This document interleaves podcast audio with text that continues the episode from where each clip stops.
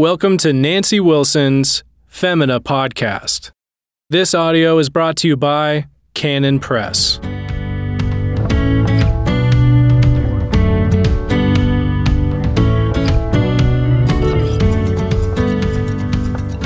Welcome to the Femina Podcast. Thank you for joining me today. This is Nancy Wilson.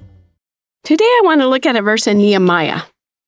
You remember that the faithful Jews were trying to rebuild the wall around Jerusalem that had been destroyed, and they were trying to do this in the midst of their adversaries.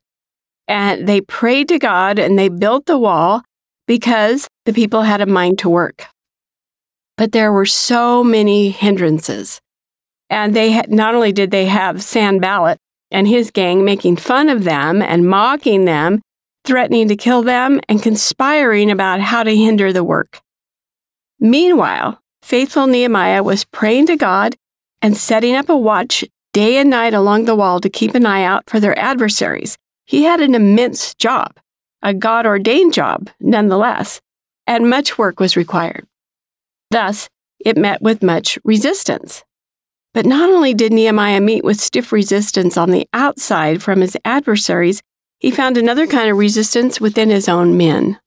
In chapter four, verse ten, one of his chief men, Judah, gets discouraged himself, and he says this, "The strength of the bearers of burdens is decayed, and there is much rubbish, so that we are not able to build the wall." So I want to talk about this comment of Judah's, "there's much rubbish." The men were in the midst of rubble. You know, the whole thing had been broken down. And so before they could rebuild, they had to clear out a whole lot of rubbish. And the strength of the men, he says, was decayed. They were exhausted. They had been working, working, working.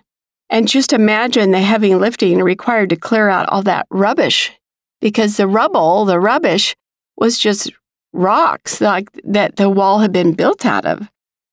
So Judah was ready to give up. And so he is telling Nehemiah, it's like, this isn't going to work very well. And this must have been a real downer for Nehemiah, you can imagine, because he's got all this other resistance, and then ha- to have some of his own people feel like giving up must have been hard to bear. But let's see how uh, Nehemiah handles this. He just presses right on. If you read the next verse, he's just pressing right on. It's like, it's almost like he ignored the comment. And the thing I want you to think about, though, today is the rubbish. I'm going to talk to you about rubbish.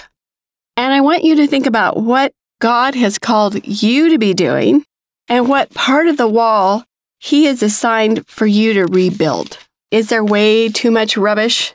Are you ready to give up? Is your strength decayed? And we see that in spite of Judah's discouraging words, Nehemiah persevered. He just divided up his men, and they worked with a sword in one hand and a trowel in the other, which would be very complicated. I just cannot imagine. But let's leave the wall around Jerusalem and talk about your wall.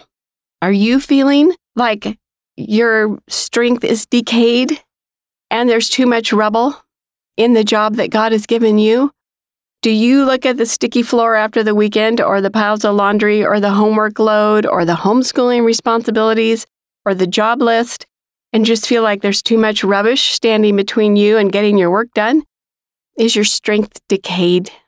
Maybe one of your own dear friends or family members is telling you that it's impossible, or it's not worthwhile, or it's never going to happen. There's just too much rubbish. And so I want to address that attitude. And what are we supposed to do when there is too much rubbish and the job is too big? Just remember, first of all, women, we're made for work. We were not created for idleness and self-entertainment and self-fulfillment.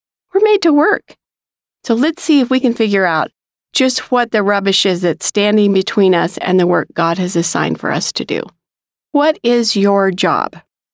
And all of you, you know, have different jobs. We all have different responsibilities, and things change. Sometimes when we just get it dialed in and we've got it working like, you know, perfectly, or so we think, and then God changes up our job a little bit, and we have to adjust.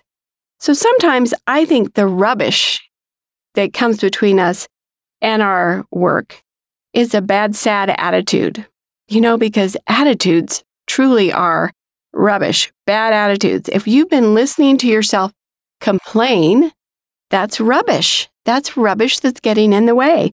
If you're envying your friend who you think has a more glamorous job or more friends or an easier life, you know, that's rubbish. And if you are just too tired, your strength is decayed. What are you supposed to do about that? Is it just too much? Do you feel like you've been given a job that's just not realistic? Or you don't have the gifts for this job you've been assigned? Are you looking too much at your own resources and feeling like it's just not enough for the job you've been given? Let's roll up our sleeves, ladies, and think about this. What is it God has given us to do? And what is it that is hindering us and getting in our way and getting us down and getting us discouraged? And let's just clear away the rubbish, shall we? All good work will be met with stiff resistance. You know, let me say that again. All good work will always be met with stiff resistance. Either resistance in your own heart, from your own team, or from your adversaries. And you know, we don't want to be our own adversaries. We don't want our own hearts to be the source of all of the, the resistance. So let's start there first. Let's confess any bad attitudes and complaining spirits and realize we are hindering ourselves. And think about it. If it wasn't a good work, why would our adversaries care about bothering us about it? You know, if it is a good work, after all, of course there's going to be resistance. Why does the world spend so much time telling us that homemaking is a stupid job and a worthless occupation? Why do they do that? Because they know it's the most potent job on earth. That's why there's so much resistance. That's why there are all these campaigns telling women to leave their kids and go get a job, go work anywhere, just get out of the house, that the house is not fulfilling and so forth. It's like, listen, raising children and making a home is hard work.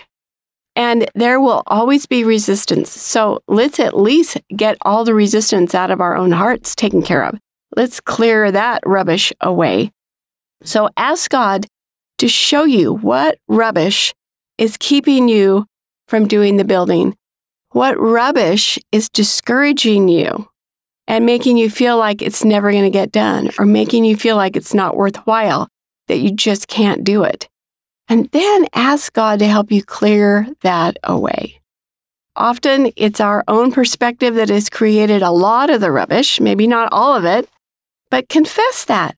Confess any bad attitudes or just cowardice or envy. And then you can ask God to give you a fresh perspective on what He has lovingly called you to do. Let's clear out the rubbish. Let's thank God for the piles. And then we can get back to work. I've told you this story once before, but it bears repeating right now. But I remember asking my mother-in-law one time for a little encouragement, because I did feel like I was just getting out my shovel every morning and digging away at this big pile and making a little progress, but the next morning there it was all back again. And so rather than cheering me up or feeling sorry for me, she told me about a missionary who was hung by his heels in a cave, and how his wife would come and bring him his, you know, books and reading materials and writing materials and food and minister to him in that condition. And that was all she had for me. That was it. And it was exactly what I needed to hear. It's like, Nancy, you are listening to rubbish. Get to work, roll up your sleeves. God's given you such a good job to do. Rejoice in it, and don't grow weary of it. And don't let the adversaries in your own heart and outside get you down. So once we take heart, and we can get right back to work. And you know, Nehemiah got that wall done. And all those men were faithful and just kept at it. They cleared away the rubbish and they got the wall built. And God protected them from their enemies. It's a great story. So, thanks for joining me today. Go get the rubbish.